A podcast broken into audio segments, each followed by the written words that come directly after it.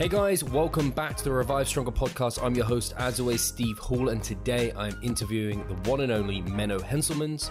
We talk a bit about his recent bulking and his recent injury, and then we get into your questions. And as always, it's a fantastic chat with Menno.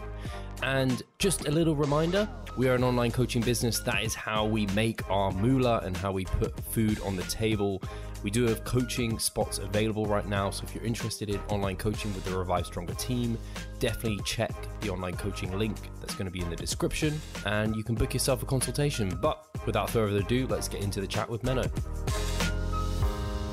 Hi guys, welcome to the Revive Stronger podcast. I'm your host, as always, Steve Hall, and today I have Menno on the show again for a Q&A. Uh, very excited to dig into this. And actually, I always, I don't know if we did, no, we did do this last time. Something I'm doing with people that come on regularly. And by this time, Menno, you've been on the show so many times. Um, people know who you are and they're probably interested in what you're up to, especially because you're not the same kind of individual in the space as me, where I'm like sharing my training and like all this stuff. Mm-hmm. Although Mike does it, you're a bit similar to Mike, but you're a little bit more hidden and private with this sort of thing. So, mm-hmm. um, how is everything go? I think last time you were massing. I don't know if you've continued that or if you yep, entered a cut. Still am. Still just massing. did a mini cut, not just went back into massing, and um, pretty pretty steady overall. Um, had some setbacks though. Uh, one one big one is that I tore my quadratus lumborum, which uh, is I've I recall correctly the same injury that took Greg Nuckols out of the gym for three years. Oh wow! Um, it's it's not too bad as long as I don't squat or deadlift. But I've uh, took a long time to diagnose. It's a really weird, persistent. Is injury. this on your foot? No, it's in the in your back. It's oh, like your... the if these are the erector uh, spinae around the spine, and then you have sort of the small, uh, yeah, small little helpers next to it and that's the quadratus lumborum, and this one is fucked. so, uh, or How'd that's most likely what it do is. Do that? Was that yeah? That, the that's gym? the thing. Total freak accident. Uh, I had just done Romanian deadlifts, heavy Romanian deadlifts, no issues. It's uh, some biceps curls or whatever, no issues. Then I uh, then I started dumbbell bench pressing, and halfway through the set, I heard like, "Bah!" and I I felt my back. I was like, but it didn't feel like too bad. And I was like, I'm, I'm bench pressing, like nothing could have happened, you know, and I'm, I'm lying on a bench. So I continued the set and didn't make it worse or anything. And for like 30 seconds, I was like, I first thought it was like, you know, when you, you have a joint or something that snaps back into place. Only this time it was in your back. And I was like, it's not the spine, which is odd. I thought it may be a spine attachment or something. And then actually the rest of the day I was sort of fine. And this, the next morning I woke up a little bit of pain, but then when walking, really bad. And I've now had it already. Took a long time to diagnose and figure out what the hell it was. The symptoms are so weird. Uh, like it radiates to the front, and um, now I have it reasonably well under control, but haven't spotted that lifted in like two months. So going to be curious to see what that does. I did notice my endurance tanked, so I'm actually doing uh, bicycling sprints or like one sprint at the end of every workout just to maintain some cardiovascular endurance because it's crazy how fast that deteriorated. And um, I can train everything. Um, I can, funny enough, I can do back extensions, like maximum effort back extensions, crunches and stuff. I could not do at first, but now I am, and I'm doing actually doing core training now because it's the, the only um, training I can do for my core. But that's the funny thing, right? Sneezing, coughing, crunches, back extensions, no issues. Walking, so I basically, uh, it's, it's, it's really odd. Actually, I had uh, to get a wheelchair to get oh, to wow. Sao Paulo here. Yeah, because uh, international travel is a disaster because I have to stand in, in line for like an hour, walk at the airport for an hour, and that's really bad. I can basically I can walk for five minutes, zero pain, nothing. After five minutes, it gets worse, and then if I keep walking, it gets really bad. So I first, it's especially the first phase, and that's why this injury I've talked to a few people is so annoying and persistent, especially at first phase when it's still very sore. I'm just past that. Everything aggravates it. Like showering aggravates it. If I brush my teeth too long in the shower, it got worse. So it's like, I mean, other than complete bed rest, it's really, really difficult to rehab this type of injury. So, but now I'm past the initial stages and I can bicycle again, right? I, I can bicycle basically and endlessly, not an issue. Walking, painful. Sitting upright without back support, this, this chair does have back support, although you can see it, also I cannot do. So it's it's just really weird. And uh, also when, for example, when I go to the gym and I need to, uh, here I need had some registration problems in Brazil. Everything is a bureaucratic nightmare. So then I, during the registration process, I have to lean on the counter because I can only stand for like five minutes. So I have to constantly be hunched over the counter. And they're just like, what's this guy doing? yeah, exactly. And, and so for certain things, I appear like highly disabled, yeah. but then I can do like Bulgarian split squats, back extensions, and everything, maximal efforts, no issues. As, but again, I do have to sit in between periods with back support or lie down. But in the gym, funny enough, it's actually perfect because very often, especially during full body workouts, you're lying down, sitting down, or doing exercises, at least not standing. So in it, for my workouts, it's actually not an issue. But when you can't walk for more than five minutes, you do suddenly realize how often you do need that in life. oh man, yeah, I can't even. I was. That's why I was thinking when I, I didn't quite hear where it was, and actually, I haven't. It's not a muscle you hear very often. like, no, it's just not a common. You don't really train it. About. You can't see it. it's super deep, so it's also impervious to any kind of massage or manual release or whatever. So a really, really annoying one. it's kind of that's why I was thinking maybe it was in the foot because I can imagine something being I don't know torn mm. or ruptured in the foot would be a nightmare. Uh, or like yeah, like in the I guess yeah. the back is very similar in that everything's supporting through the back and the spine. But I guess luckily you weren't trying to diet at that period of time. Would you have cut? Would you have stopped a diet if you were dieting? Mm, maybe. I, I, don't think, especially during the early stages, it makes a big difference. Uh, I'd have to see, like, because you do need to get past that initial stage where everything aggravates it. Maybe I would have built then, but it's something we don't have a lot of research on the effect of energy balance on connective tissue protein balance. We do know it affects muscle protein balance, but I think for an injury, it won't be as bad. If you think of open heart surgery, for example, I don't think it's going to make a big difference. Or a, good, actually, probably best thing we have research on is uh, a fetus, like a, a child growing in a mother's womb, or breastfeeding. If you're cutting, based on most modern research, early research thought it was really bad, but most modern research, especially if you have some fat to lose, finds it doesn't compromise growth of the fetus. So, um, like you don't want to go into contest prep or anything, obviously, but the body prioritizes things that are more important quite effectively. And a fetus or like a torn muscle, I think would score much higher than uh, you know muscle mass or something. So I think your your body would actually even maybe lose muscle at the expense of trying to keep protein balance high in the torn ligament or something. Plus ligaments and whatever, this is a muscle, I think. But um because it's so hard to diagnose, you also can't see it well on ultrasound. It's like, but anyway, um, I think the body will prioritize the more uh, important things and things that are damaged. So I'm actually curious. I would this is something that we need research on. Like how does energy balance affect connective tissue protein balance? I don't think it's going to be a big effect, especially not if it's a, a big injury, because it's yeah the body will prioritize it. But you know it can be good either to cut while you're injured. Yeah, it's very interesting actually because you mentioned that there, and that is one of the arguments I normally make in my and I think I see commonly said is like if you're injured, if you're in a deficit, mm-hmm. you're going to slow that recovery process.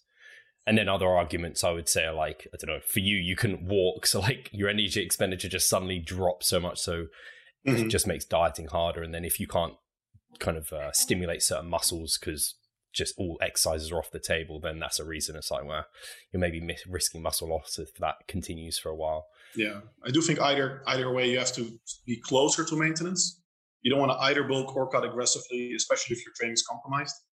Because it both it goes both ways, right? You can't cut aggressively because you'll lose muscle if you can't train effectively. On the other hand, you also can't bulk because you'll just get fat. So you have to be closer to maintenance. I think that's actually a good general rule of thumb. The more optimized your training, nutrition, everything is, the more aggressive you can be while cutting and bulking. And the more compromised everything is, the closer you have to be to maintenance. I think that's so well said because it's something not often talked about is like people talk about like rates of gain, rates of loss, and it's mm-hmm. all under the assumption normally. I think that people are doing right. things well, but when PIMS people exactly. are completely screwing things up, like their sleep, for example, like then maybe you want to be in a small surplus or maintenance trying to gain muscle because you're just already compromising. Although then you're kind of like burning the candle at both ends or something, aren't you? Because it's like, well, now you're like not even supporting it with a big enough surplus. It's just like, yeah, just and do things really so well. For sure. Um, and then actually, a second question I had because I'm just interested, and I don't know if this is something you even do, but we're kind of at the start of the year. We're still in January do you set goals for yourself like at the start no. of the year? So it's not something you do. Okay. Uh, it's uh, like any other day. I mean, maybe there, we have social events or whatever, but yeah. Uh, any, anything, uh, Christmas, New Year's, all these things. Other than that, you might do something fun.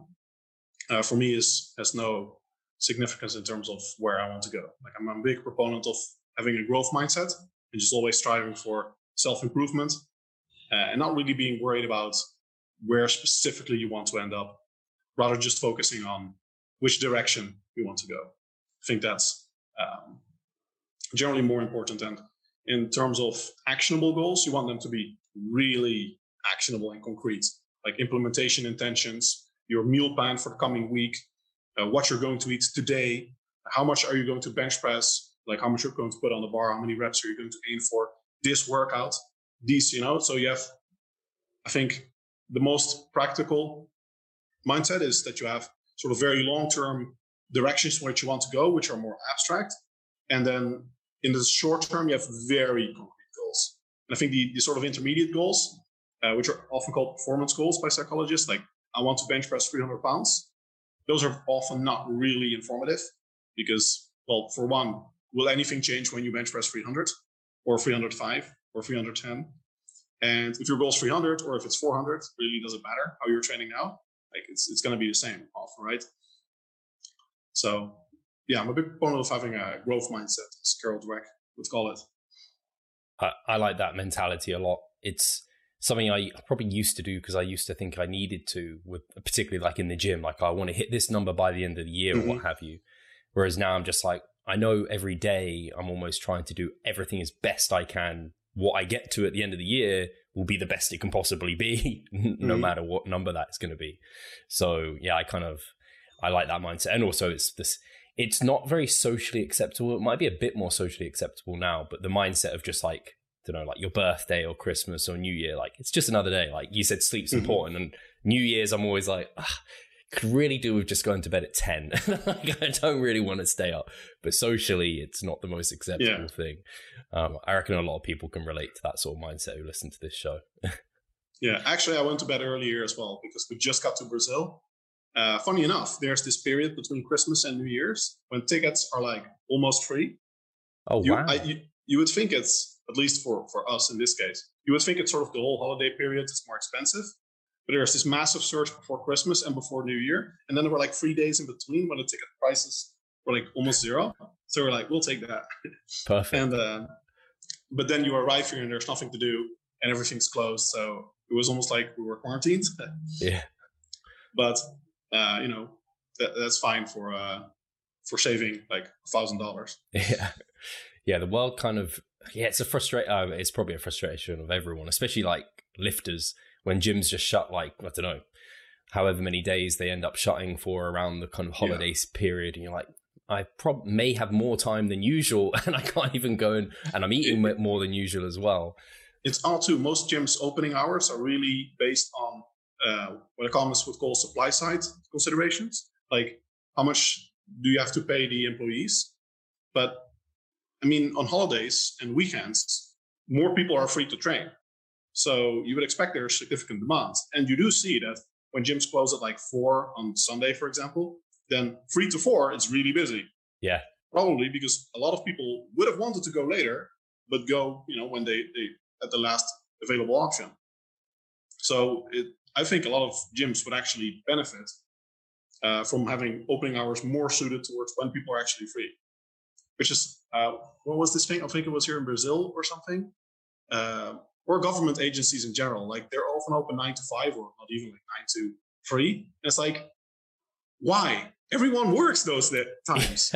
like, shouldn't government agencies be open like in like evenings and open early in the morning so that people can actually go to them and have a job? It's crazy. yeah, I completely agree. Uh, cool. We're getting some would help questions. with traffic too, by the way. Say that again. Sorry. It would help with traffic too. Yes. If the whole yeah. government sector was open on slightly different hours in the corporate sector. Uh, definitely, I agree. So, yeah, the first question uh, that had come in was from Cyclist Five Thousand. He asked, mm. "Why do you train, assuming you do still, seven days a week without rest days?" Well, I don't recommend really thinking of rest days. Rather, for one, it's more important to think of total accumulated volume over time, and how you spread that across the week is definitely a secondary consideration. And two, it's not like there's something magical about um, you know the Gregorian calendar. a lot of things we like to think of week or day, but the body just perceives time. Like we recover over time. So there's there's no need to have like a rest day. Like I rest 23 hours in between every workout, which is you know a ratio of one to 24. So it's very biased objectively in favor of resting over training. And you know if you uh, yeah, there's simply no need for it. Like there's also a lot of research showing that if anything, higher training frequencies, given the same training volume, they improve the testosterone to cortisol ratio, which is some marker of recovery status. They can increase muscle activity levels during your workouts, which also tends to be associated with better recovery. And then, of course, the research showing, like a few studies showing better results, but other research showing when volume is equated doesn't make much of a difference. Uh, and one study showing lower RPEs. And some research also finds like the Norwegian Raastad, um, Truls Raastad. One study found that if you're doing habitual workouts with high frequency, it might also improve your ability to recover from that workout. Although that might not be unique to high frequency training, but uh, workouts in general. But in that particular study, was actually pretty extreme. They had well trained lifters do uh, six sets per day of quad training. I think it was three sets of squats, three sets of leg presses, or two different squat variations, something like that. And first, they tested how long it took them to recover from that workout, and it was at least over over 23 hours, I think it was. And then after a week or two weeks doing that every single day, so six sets per day for quads, which is intense, right? They tested it again, and then they recovered within 23 hours. So that that's interesting that even when you think you can't recover from something initially, when you're doing it as habitual training, you might actually be able to. I guess that might allude to why, when you start out maybe a training cycle over future months, you could potentially do with increasing your training frequency to spread the volume out over yeah. more. Um, and I, I like your answer there because I think me, including maybe this person and other people, I always thought not having a rest day, at least one day a week, was like a, a necessity.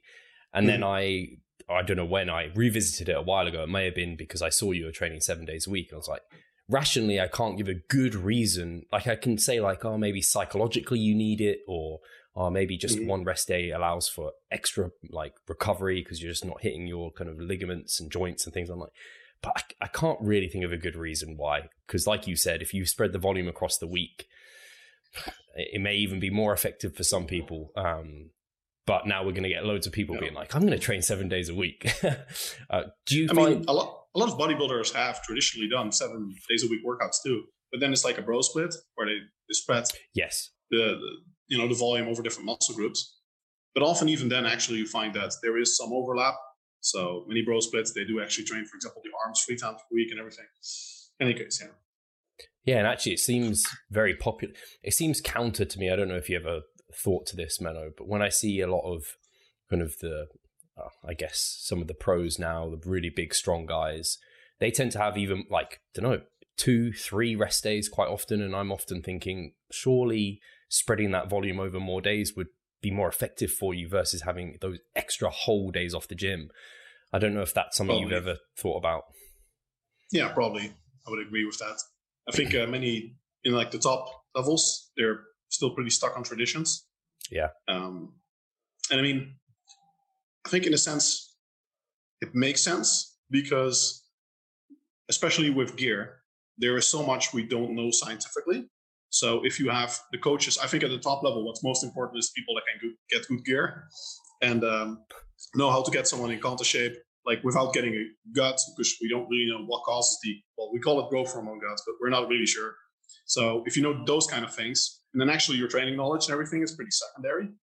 So of That's course, crazy. you know, you need people that train really hard, are really dedicated with their diet, you know, but probably your things like training frequency score pretty low on the list compared to the importance of the peak week, uh, gear usage, etc. I guess that gives further reason why we have to be careful as natural athletes to because people yeah. talk about success leaves clues and they look at the most successful like I don't know Ronnie Coleman it's like eh, you're so far away from being Ronnie Coleman that it's almost right. not a useful clue apart from he trains hard maybe um, to to take from that and you're better looking at I don't know maybe some of the best naturals I guess. But even then I guess you could argue well they could have top tier genetics and you don't so I guess take it and then yeah. like science take the science apply it tweak it as you see it in real time. Definitely. And just look at like a broad spectrum of athletes. Because things like if you tell uh, a lot of people would agree that high level gymnasts uh, many athletes have really good physiques as well. Yes. And the idea of a rest day there is actually really not that common. Like gymnasts often do full body workouts every single day. And that's just normal. And they also, things like if you tell them you can only work out for one hour, that used to be this myth that persisted really long in bodybuilding circles.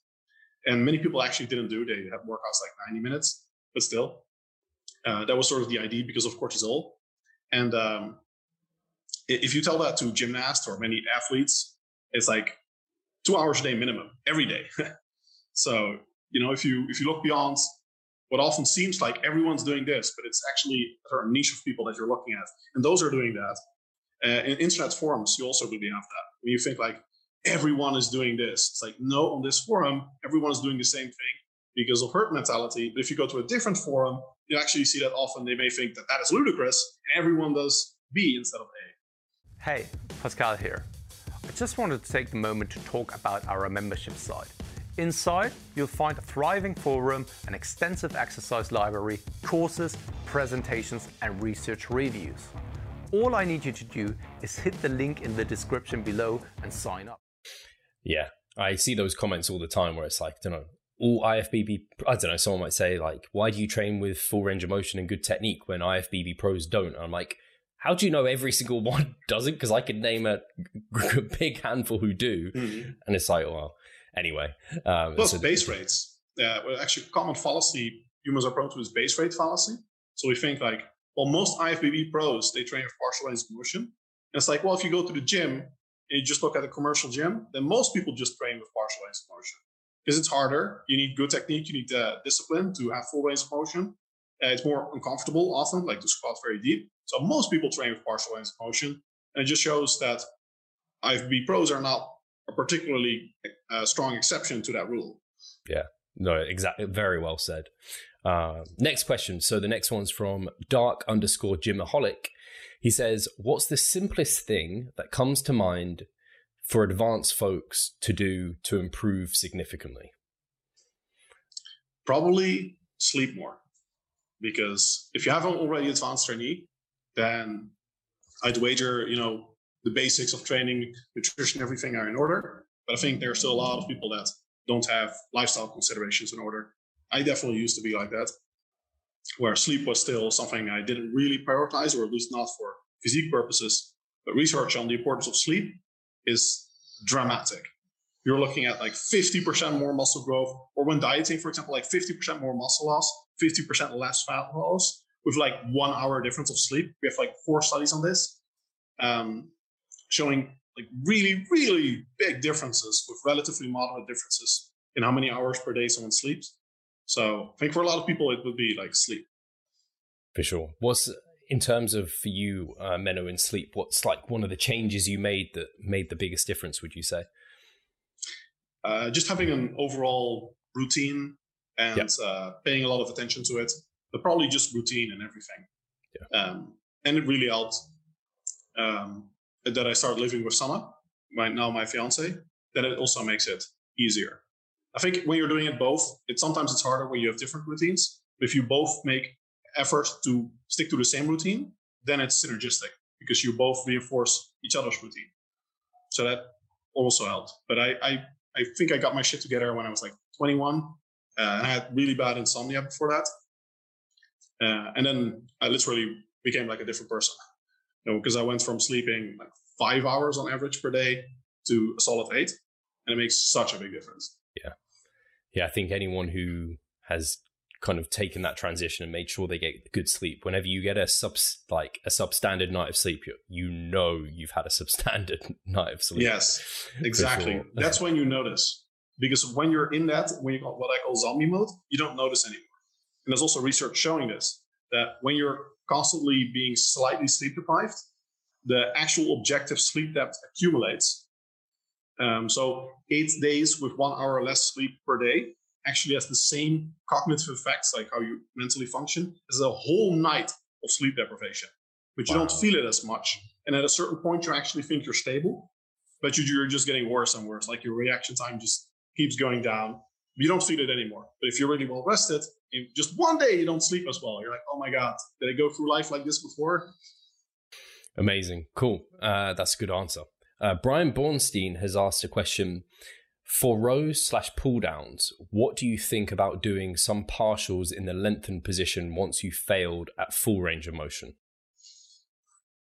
I think pull downs, I'm not a huge fan because pull downs have a pretty good resistance curve. Uh, like you don't have a really pronounced sticking point, uh, especially not if you use some momentum, um, which which I like for pull downs. Full range of motion, but with some momentum. Uh, rows actually also like using momentum, like Arnold Schwarzenegger style rows, where you lean over forward and you actually involve the erector spinae. I think that's pretty safe if you, especially if you do high reps. You bend mostly from the thoracic, like the upper back, um, which is actually that's actually the only way I like doing rows if you're doing them also for the lats. And then I wouldn't say I would do partial reps because most research on post failure training and partial reps is both very, very unpromising. Like it shows big differences on fatigue, minimal differences on your gains. So the stimulus to fatigue ratio is really bad.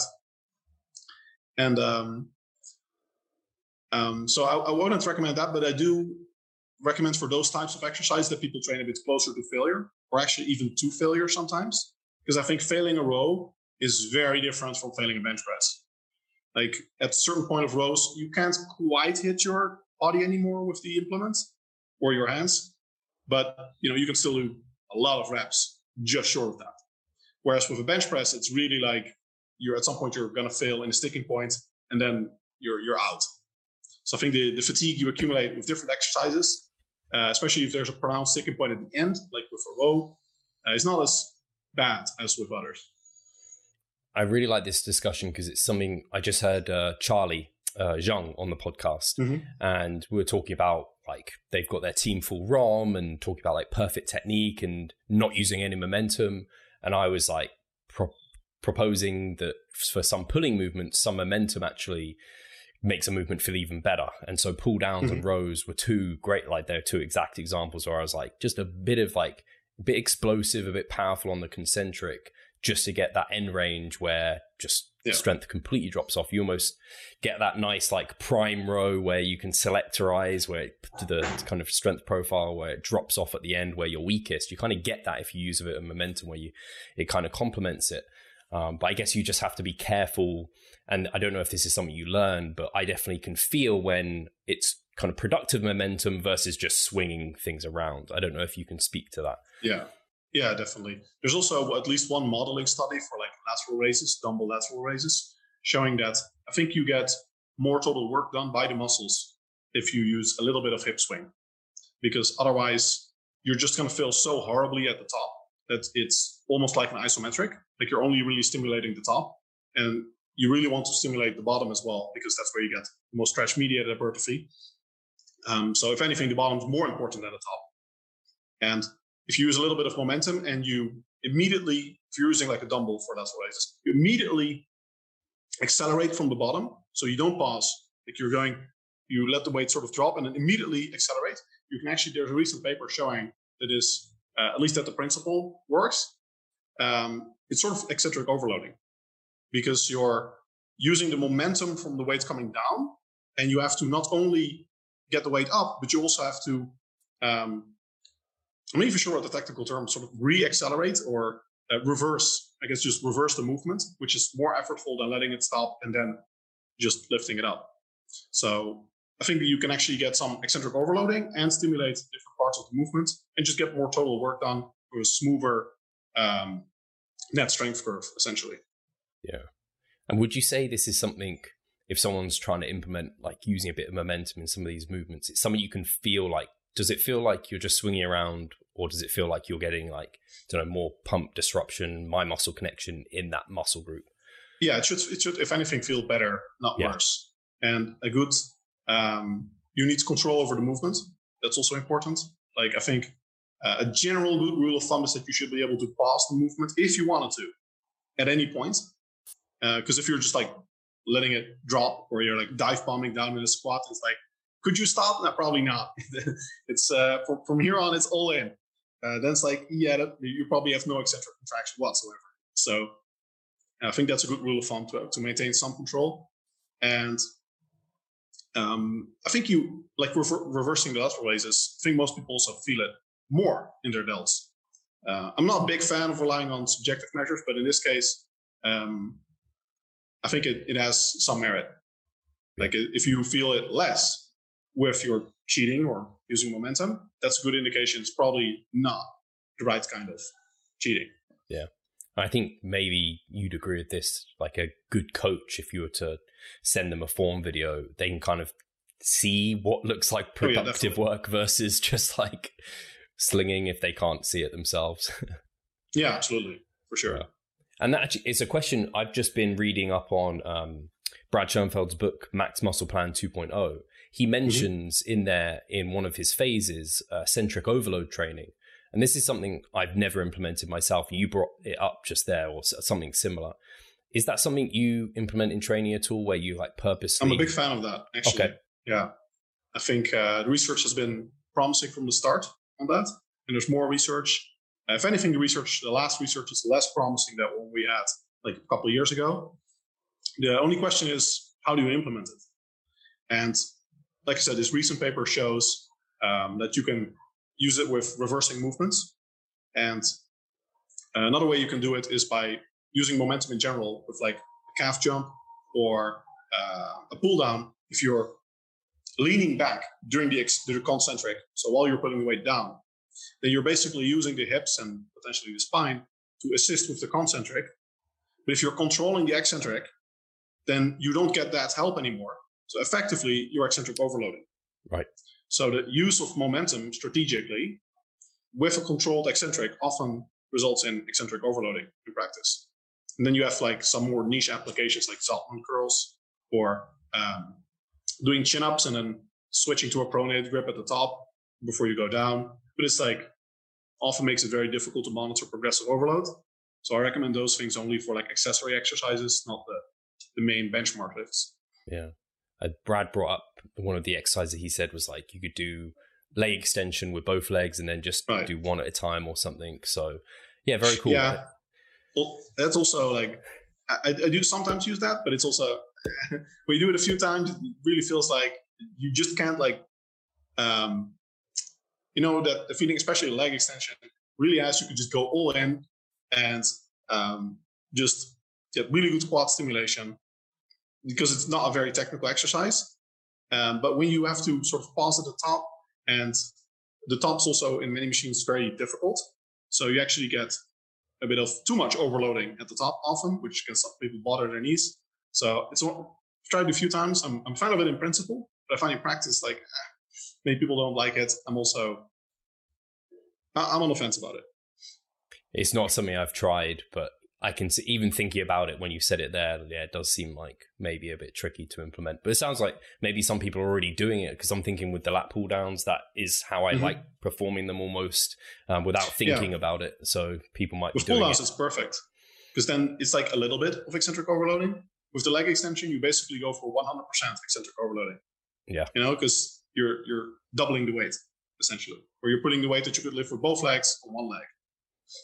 And I guess I don't know. I'm just thinking the eccentric is normally the very damaging portion of the movement. You mm-hmm. have to be quite careful if you are going to start throwing it in. It's like yeah, it's, it's increases neuromuscular fatigue, um, in, probably in proportion to the extra work done.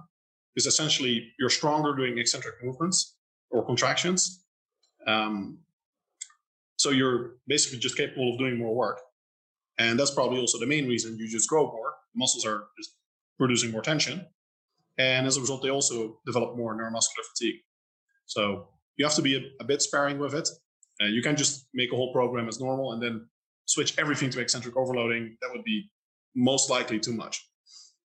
He actually also had another more advanced technique, which was uh, loaded stretch training. So, like holding mm-hmm. like a dumbbell in a stretch position for like 10 to 30 seconds.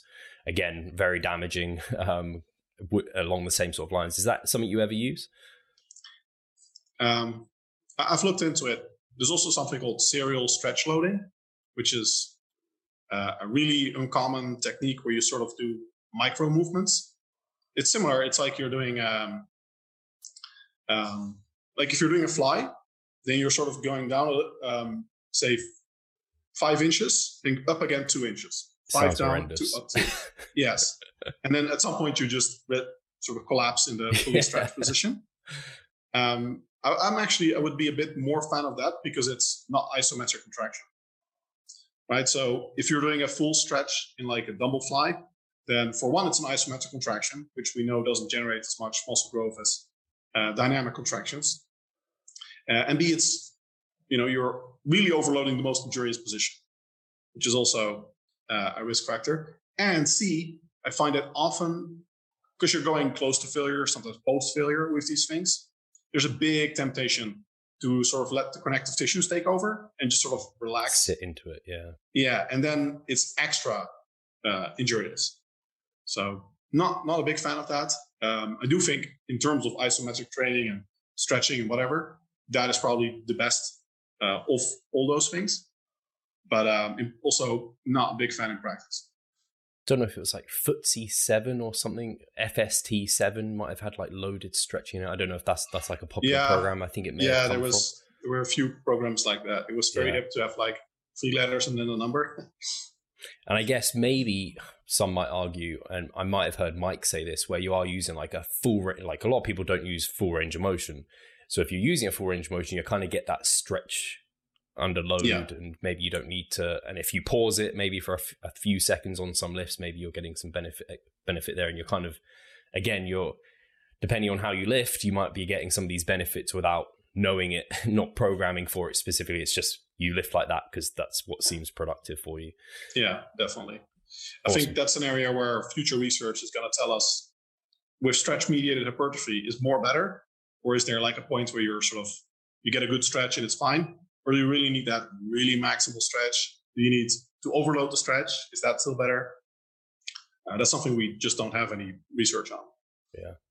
Yeah, particularly with, and you were talking about the injury, when you're talking about the fly, I'm thinking like, especially when people come deep on that, that's where sometimes mm-hmm. it can feel a little bit iffy. So I yeah. can definitely see how it could lead people the wrong way if they try and rely on it too much. Um, perfect. So we're going to the next question from Seelan underscore Baker.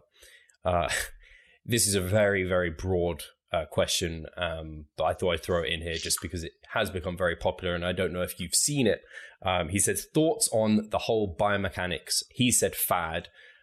I'm my opinion is I don't necessarily think it's a fad, but uh, I do find it interesting that biomechanics has become very popular. At least it seems in my social media. I don't know if you've seen that mm-hmm. as well. Well, I mean, yeah, that, that, that's a broad question because biomechanics is, I think, extremely useful. I do think a lot of people, uh, and this is not necessarily new or maybe reinvigorated recently, but there are a lot of people who sort of uh, implement biomechanical explanations at the expense of everything else. And that's just like EMG data. Um, like if you just care about biomechanics, you're just like, ah, EMG data, we're going to ignore all of that.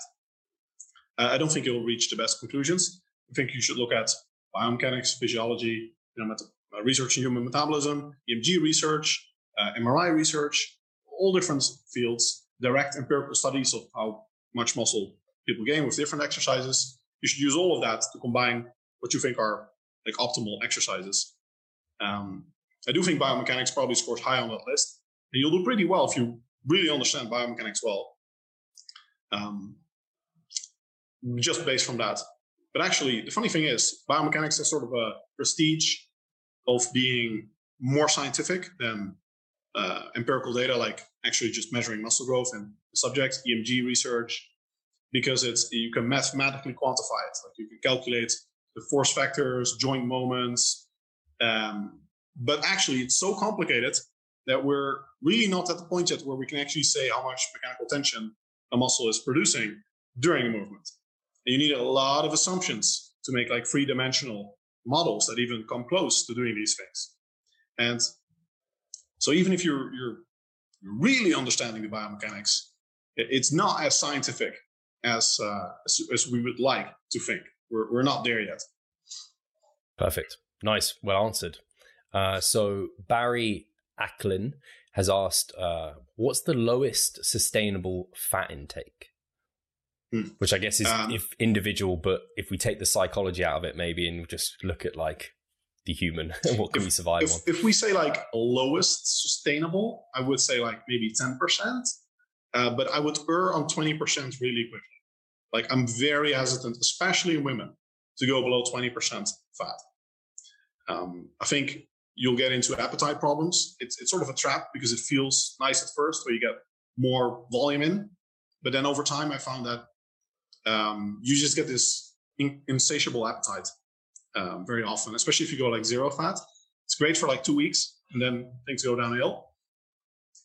Um, so at like late stage contest prep, I could see it because you know it's going to be over in two weeks, and then it's like, okay, well, fats benefits are more like long term. So just like caffeine, and like last two weeks, just you can go all out on the caffeine, and then later off you can um, go into withdrawal because it's not as bad afterwards anymore. You know, so uh, th- with those caveats in mind, I'd say like 20% you generally don't want to go under. Even between 20 and 40%, there are significant differences on hormonal health. So if you go below 20%, your hormonal health will definitely be compromised. There's something to be said that enhanced trainees may be better off or they have less to fear from going super low in fat. And anecdotally, that does seem to be the case. Like people on gear are more likely to go low, um, um, low in fat. And I'd say overall, if you look at the history of bodybuilding, low carb diets have been very popular at many different times, very often. Um, and it's, you know, since the 90s or so, with uh, drugs becoming a lot more prevalent, that high carb diets became, and especially the, the basically zero fat contest prep diets became a lot more popular.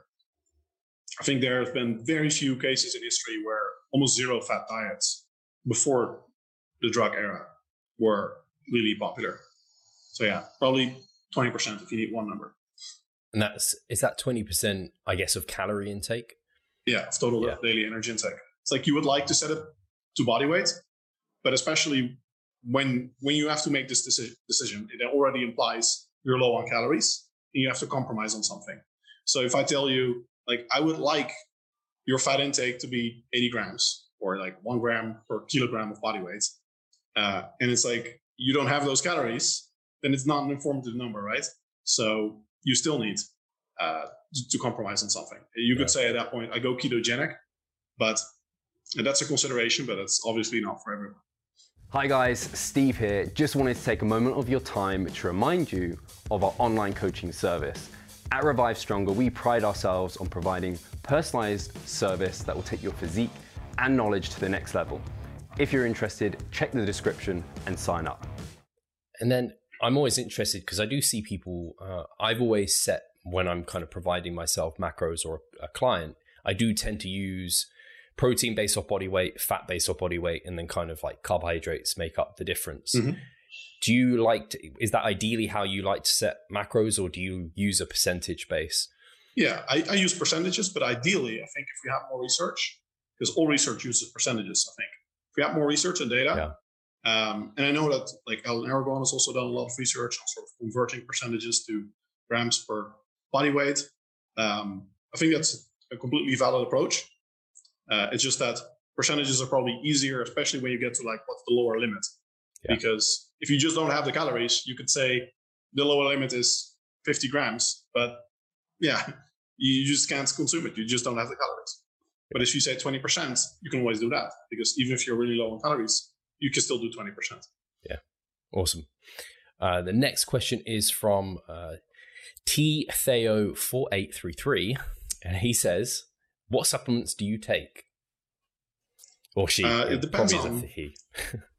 uh, melatonin is, is very consistent because hey, my insomnia is mostly caused by not producing enough melatonin, and melatonin for me is like a wonder drug. Um, and then the rest is basically uh, I, I stopped bothering with creatine. Maybe I should use it, but I, I really think I'm a basically complete non-responder. Uh, and it's it's it's a big tub, you know. Like I, I have all my belongings in two suitcases, so uh, big tubs of powder often don't uh, match with my uh, itinerary. Uh, I have vitamin D if I don't get enough sun. I have magnesium citrate if I don't get enough. If I go low carb, I typically don't get enough magnesium. Zinc. Um, that's it. I think I have vitamin C, but it's like in the, the one in a million times that I'm ill. Um, that's it. Nice. I think that's very similar to me, apart from I take also creatine. That's why I don't have as much hair as you. Uh, it's all the it's all the creatine. You can get creatine. Uh, people will be thinking, "Menno, come on." You can get creatine like capsules or pills or whatever. If you, but if you think you're a non-responder, then I mean, I've tried a few times. I get nothing. I get I get no, uh, I get no digestive issues. I get no uh, no increase in body weight, like zero. I notice nothing in my work capacity. I can chuck down 20 grams of creatine without issues. It's just like it all passes through. there's uh, there's nothing that happens basically. So uh, I've basically stopped bothering. I mean, you need quite a lot, right? Because theoretically, I would probably be close to five grams. Um, so you actually do need, even if you take capsules, it's a lot of capsules. Yeah, it is. Yeah. Uh, what was I going to say? Um, I had a thought. Oh, it was uh, melatonin. Just out of in like here in the UK, it's not easy to get. Like you have to either, I think maybe you can get it on prescription, but normally you have to order it in from like somewhere in Europe. But I was like in the US, I went to Vegas at the end of last year uh, competing, and it was just like it was even in stores in Vegas, like just melatonin on the shelf, right. and I was like, this is just crazy, like in all different forms, uh, not forms, but like amounts. I was I was impressed. The the legal status of melatonin is an absolute crime against humanity. In especially in countries like Sweden, how on earth you literally have no daylight during parts of the year in all of the country. How on earth do you expect people to manage their biorhythm? Like melatonin is, there is an abundance of research showing it's completely safe up to inordinate amounts. It's not really prone to abuse because it has no psychogenic effects. It's it has profound health benefits. It's also been shown to aid people with fat loss, so it could theoretically be used in obesity treatments. It has so many different health benefits, excellent safety profile, and it's illegal in many places. In fact, in other places, they allow it only in small doses. So you can buy it, but not at a dose that's effective, or you just have to spend more money because I think in Vienna, it's like you can buy two, gram, two milligram tablets. It's like, oh, fine, I'll take the two milligram. I'll just take free. You know, it's like you're not stopping anyone by doing that. All you're doing is forcing people to consume more capsule and spend more money, which is completely inefficient and, if anything, probably not good to consume so many capsules. I don't think it matters, but uh, it's just absolutely insane. Um, and it's actually it's, it's, it's sort of flip flopped because I when I first had insomnia and I was a child, melatonin was also illegal in the Netherlands, and I was actually prescribed by a doctor, doctor, person that pretended to call himself a doctor. 0.1 microgram melatonin. Wow. And he was supposedly an actual actual doctor, not an homeopathic doctor. Like at this point, I I'd be inclined to uh, to write a letter like revoke this man's medical license. This is a homeopathic doctor. That is not a medical dosage. Like it, it does nothing. so yeah, absolutely, absolutely insane. And there are a lot of uh, there are a lot of substances like that that are yeah super useful blood pressure medication in a lot of in a lot of uh, places too all you're doing is you're giving doctors enormous control over people uh, over people's lives so they need to go through these systems spend a lot of money Uh, and then the insurance companies and everything mess up that system. It's really expensive. Drives up healthcare costs. Just yeah, really Agreed. annoying. uh, I was going to ask you, people will be interested. What's your kind of? Do you take it every day? What's the dose? What time do you take it? Three to five milligrams, thirty to sixty minutes pre-bed. That's basically the rule of thumb for most people. Over five milligrams melatonin. If you have to take more than that, there's something really wrong, and generally doesn't work. A meta-analysis found that five does generally work slightly better, probably because some individuals than three. Basically, if your if your rhythm is really messed up, then you take five. Most people, three is as much as you need. Um, and some people have the side effect that if they take way too much, then they wake up at some point later at night. So don't use more than you need. And yeah, 30 to 60 minutes, you can just go sort of go by feel. I actually like 30 minutes because I sort of when I that's when I start feeling it, and then I immediately go to bed and I sleep. If I take it 60 minutes pre, I sort of get tired after 30 minutes, and then afterwards, if I push myself over that, uh, it's sort of gone, yeah. and I'm, I'm, not sleepy anymore. But some people they sleep easier. So. Have you ever tried the slow release melatonin that's come out? Yeah, I don't notice much difference. Um, it helps me sleep less easily, um, and I have no issues with staying asleep. So right. for me, it doesn't really do much. I think it's uh, worth trying, although there's not much research showing it. It really helps with that because melatonin doesn't really help you with sleep quality or help you stay asleep. It really just helps you fall asleep. Yeah, yeah. It's uh, I'm I've played around with melatonin and I tried the slow release one, hoping in contest prep it would help me sleep through better, but mm-hmm. it just it it just made my sleep feel a little bit off. Um, right. I think it was L-theanine that had the biggest impact on my quality of sleep during prep. Um, I find uh, magnesium citrate, 200 to 400 milligrams, can also really help. Yeah. Even if your magnesium intake is pretty decent, if you consume it with the last meal of the day, uh, probably because of the effect on the GABA receptors, it sort of knocks you out. Many people also have the side effects slash effect. Some people like it, some people don't. Very intense dreaming. I've never, I don't think I, I've had magnesium. I use bisglycinate, which I've had for a long, long time. Um, mm-hmm. But I don't know if I notice the effect on my dreams. I think I'm. It's uh, you'll probably agree with this. I imagine people are very individual on how they sleep and what they need and what kind of helps and what doesn't help. Uh, because initiating sleep for me is like mm-hmm. a sitch. Like I, melatonin doesn't really help, but like other things do help. So yeah, it's it's always very interesting when talking about sleep. yeah, the thing with sleep is also that when you start, um, I generally don't help people with sleep until they have problems because sleep optimization can actually backfire. Yeah. If there's nothing to optimize, you start thinking of, you know, I need to sleep on my sleep quality, and that itself generates stress, which disrupts sleep quality. Yeah. That's also why I'm, I'm not a big fan of monitoring. For one, the, the, the apps that monitor sleep quality really aren't very good. Uh, and secondly, by monitoring it, uh, really you just need to know do you wake up naturally, feeling well rested at a relatively consistent time of day? and just how many hours total do you sleep. Um, based on that, that's that's pretty much you could do like the Pittsburgh Sleep Quality Index if you want something pro, but that's basically what I. It's like a 50 question version of what I just said, and um, uh, the the apps they don't really do much in in, pro, in part because the most important thing to measure sleep quality is uh, polysomnography, uh, and the brain waves in particular, and the you know a watch or something it measures like your heart rate and maybe wrist movement. So you can just deduce that even a priori, like how could you infer, how much can you infer about someone's brain activity based on their wrist movement and their heart rate? Like it's, it's very finite, you know? So yeah. for most cases, uh, I'm not a fan. Some cases, uh, it can help, but yeah, this is something uh, I've spoken with Greg Potter. Um, he's been on the podcast many times. He has a PhD, PhD in sleep. He's like my go-to guy, and several mm-hmm. times I've been eager to be like, I'm gonna get an Oura ring because it just seems like I should get one. And he's just like, no, it's not gonna, it's not gonna provide you anything you need. So like, it's just an expensive ring at this point. right. Uh, cool. I, generally agree with that. yeah.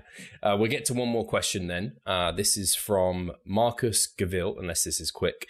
He said, Should one do cardio in a bulking phase for optimal gains? definitely not. If anything, you should avoid it because of the interference effect. Um, I know that there are some people that say like, yeah, actually the interference effect is a myth, and even a recent paper and meta-analysis concluded that. Uh, I think it's it's honestly insane, and I think it's one of the um, like there are many studies showing endurance training disrupts strength development and muscle growth, and some other studies showing no effect.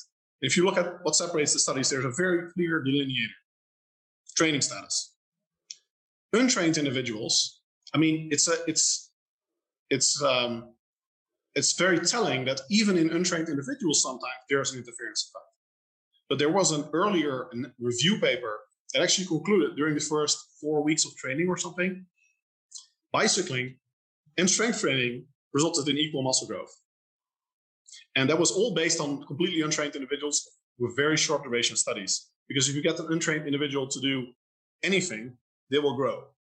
And it doesn't really matter yet what they're doing. It's such a general adaptation process at that point that you know in most studies there have been a few longer term studies as well they see that the interference effect only starts manifesting after eight weeks.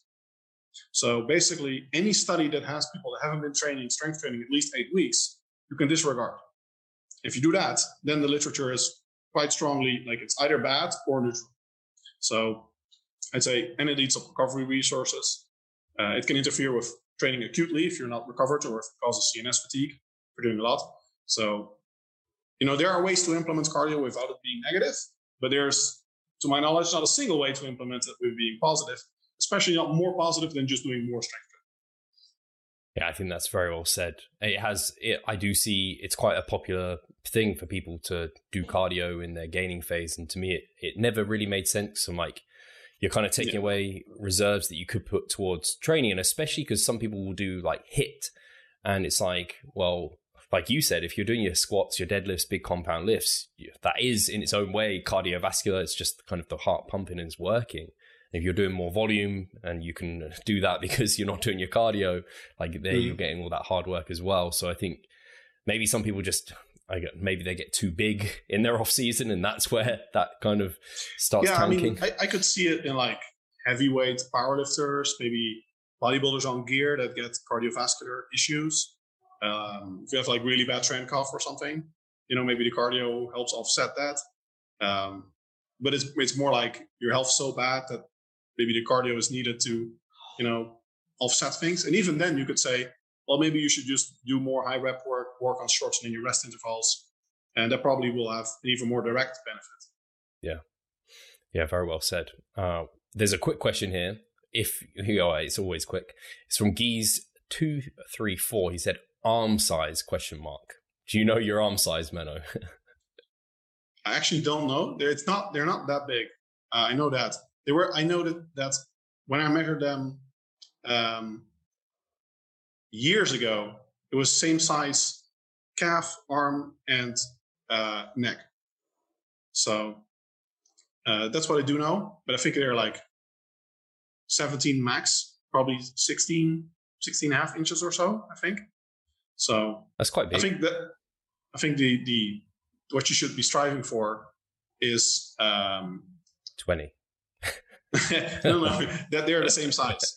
Like in most natural, most natural lifters, um, they should be approximately the same size. So, like your neck's a good indication of how, generally speaking, your neck's a good indication of how big your arms and your calves should be able to get. That's really interesting because when you said it, I was thinking from memory when I last measured those areas, they are very similar in size. Actually, right.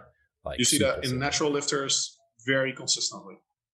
I guess the enhanced guys, their necks just start getting crazy. I don't, I don't even know because I know some guys who have massive no, the, calves. The arms and everything get bigger.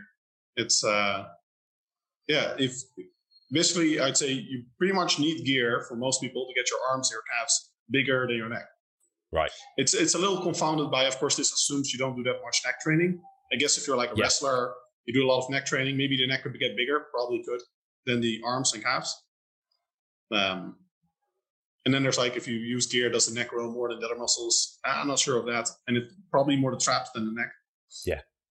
Well said. Awesome, Menno. This has been a fantastic chat. Always enjoy doing these Q and A's with you. We'll no doubt do one uh, soon in the future. Is there mm-hmm. anything, any kind of um, updates on your end? I know obviously you released your book, and I know that's all been going very well. Um, people have been enjoying that a lot. Actually, I just today, yesterday, purchased for the first time some MSG because I realized you don't buy MSG; it's just called like flavor enhancer. So I bought some mm-hmm. to try it out just to see what it tastes like more than anything. Uh, so yeah, uh, that was inspired by you. But yes, what's what's up on your end? Is there anything you want to let people know about? I've got uh, just received word this week that we our diet break study is getting published with Bill Campbell. Very cool. Uh, that's nice. And then I submitted a review of a systematic review, the first systematic review of carbohydrate requirements for strength training. So I hope to get that published later uh, this year. And then I'm actually thinking of what like my next big project is going to be. First, I'm finishing the audiobook for my book. That should be finished this week, the hardcover as well. And then uh, I'm looking for my next big project. Are you doing the audio for that, Menno, for the book? No, no, no. okay. No, I got a I got a pro who does like the perfect intonation and everything. Don't want to hear my uh, my semi-German, Dunglish, half uh, British American accents. I say like glass, and uh, everything else is American. yeah, I think yeah, I think generally that makes sense. I quite like that if it was you, but I think for probably for the broader like uh, public, it's probably a good idea to have got someone. Yeah, and like, just I don't have professional perfectly. studio quality audio. Yes, true. So. Fantastic. Uh, I'll make sure that people can get to your website and that's all linked below. Make sure your Instagram's there as well so people can keep up to date with everything there because you're putting out mm-hmm. great information over there as well. And we'll talk to you very soon. Cheers, guys, for right. listening. See you.